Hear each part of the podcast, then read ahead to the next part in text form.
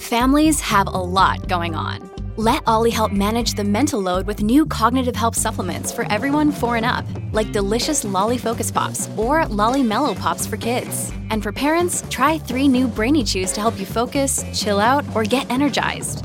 Find these cognitive health buddies for the whole fam at olly.com. That's O L L Y.com. These statements have not been evaluated by the Food and Drug Administration. This product is not intended to diagnose, treat, cure, or prevent any disease. Hello, and welcome back to 365 Days with mxmtoon. I'm Maya, a singer, songwriter, video maker, Oakland native, and a feminist. I'm also a huge fan of history. I love untold stories, gross facts, hidden secrets, and anything weird, dark, and funky from the past. Each day, I'm going to share one of my favorite deep cuts with you, so let's take a look at today's story. It's 365 with mxmtoon. New facts every day, so don't leave too soon. I'm gonna teach you stuff, no, it won't be tough. Gonna go a year till you've had enough. It's 365. On this day in 1979, Margaret Thatcher became the first woman Prime Minister of the United Kingdom. A member of the British Conservative Party, Thatcher was also the first woman prime minister in Europe at large. She served an impressive three consecutive terms before 1979 and 1990 when she resigned from office. Let's look back at Prime Minister Thatcher's legacy. When Thatcher took office in 1979, it was still uncommon for women to be elected into such a high leadership position. The first woman prime minister, Sirimavo Bandaranaike of Sri Lanka, was elected just 19 years prior. Think about it. Even in the US, we still have yet to elect a woman as our president, and our first female vice president only took office in 2021. There's a long way to go for us still when it comes to going towards gender equality in world leadership positions.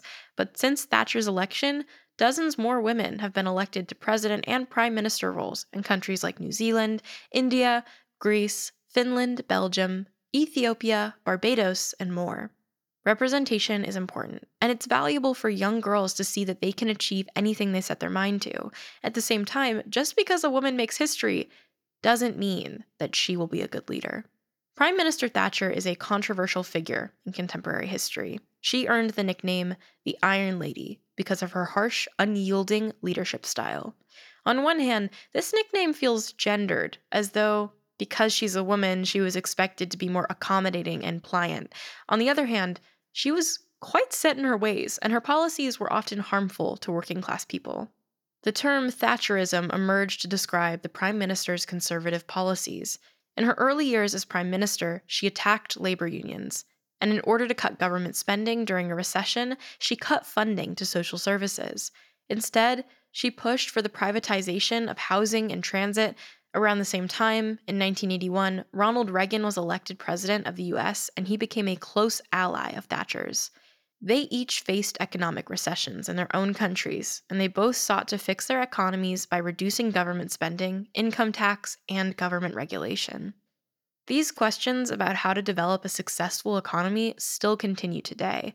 Right wing politicians who work in the same tradition as Thatcher or Reagan might argue that businesses are what keep a country afloat by taxing businesses, their ability to grow is limited, and the growth of industry is a priority for the country's private citizens to make money. On the other hand, left wing politicians argue that taxation gives the government a revenue stream. And if the government gets more funding, it can redistribute those funds towards social projects like affordable housing, better schools, accessible healthcare, and more. Reagan's economic policies, referred to as Reaganomics, earned another nickname trickle down economics. This was the idea that as wealthy business owners get richer, their wealth will eventually trickle down to the working class, since industry will be booming. When you think about living through a pandemic in the US, I think it's safe to say that the concept of trickle down economics does not work. The employment rate skyrocketed from about 3% to 14% in April 2020, and a year later, 6% of people remained unemployed. While our economy slowly inches towards recovery, large companies like Amazon, Tesla, and Google have boomed. If a global crisis benefits the rich, isn't there something wrong? Thatcher's economic policies caused unemployment to get even worse, but still, she was reelected after the British won the Falklands War against Argentina in 1982. Her troubles in office continued, though. In 1984, after standing harshly against Irish separatists who didn't want to be under British control, the Irish Republican Army attempted to assassinate her by bombing the Brighton Hotel, where a Conservative Party conference took place. She survived, but five of her cabinet members did not. She was elected for a third term in 1987 after the economy recovered a bit, but in 1990, she resigned after serving one of the longest terms in British history. So, Margaret Thatcher isn't quite remembered as a feminist role model. Sure, she was a powerful woman, and I want to see more women serve in government. But in order to imagine a thoughtful, intersectional form of feminism, we need to understand that just having women in power isn't enough. We need people, regardless of their gender, who advocate for all kinds of people, not just those who they think are worth advocating for. This episode is brought to you by La Quinta by Wyndham. Your work can take you all over the place, like Texas. You've never been, but it's going to be great because you're staying at La Quinta by Wyndham. Their free bright side breakfast will give you energy for the day ahead. And after, you can unwind using their free high speed Wi Fi. Tonight, La Quinta. Tomorrow, you shine. Book your stay today at lq.com. When you need mealtime inspiration, it's worth shopping Kroger, where you'll find over 30,000 mouthwatering choices that excite your inner foodie. And no matter what tasty choice you make, you'll enjoy our everyday low prices, plus extra ways to save, like digital coupons worth over $600 each week. You can also save up to $1 off per gallon at the pump with fuel points. More savings and more inspiring flavors make shopping Kroger worth it every time. Kroger, fresh for everyone. Fuel restrictions apply. Now let's talk about music. Today, in 1959, the first ever Grammy Awards took place. Aired on ABC, this event took place simultaneously in both Beverly Hills, California, and New York City. Now there are over 80 Grammy categories, but at the first ceremony, only 22 Grammys were awarded. The Italian singer songwriter Domenico Modugno took home both Record of the Year and Song of the Year. Ella Fitzgerald, jazz icon, also took home two awards that year.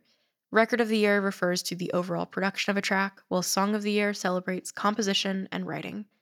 The Grammys began because the Oscars and Emmys already existed for film and TV, and industry professionals wanted to host a similar ceremony for musicians. Some people say that the Grammys were also created to outshine the growing genre of rock and roll, but clearly that didn't work out.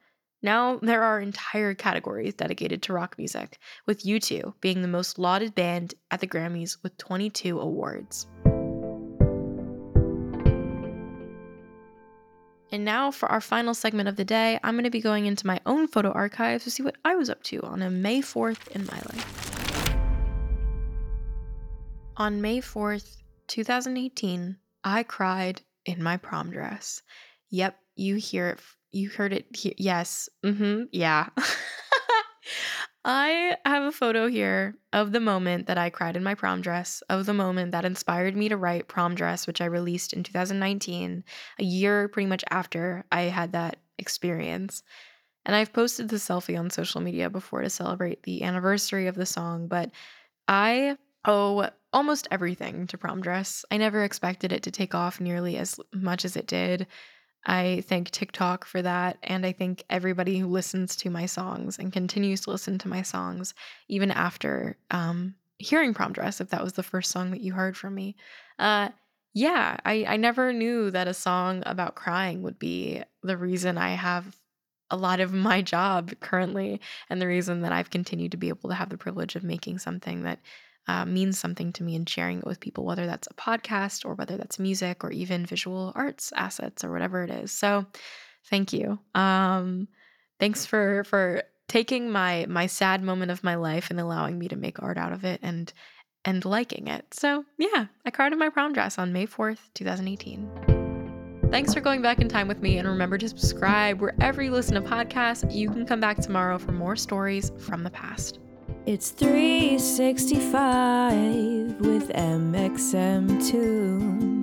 New facts every day, so don't leave too soon. I'm gonna teach you stuff, no, it won't be tough. Gonna go a year till you've had enough. It's 365. 65.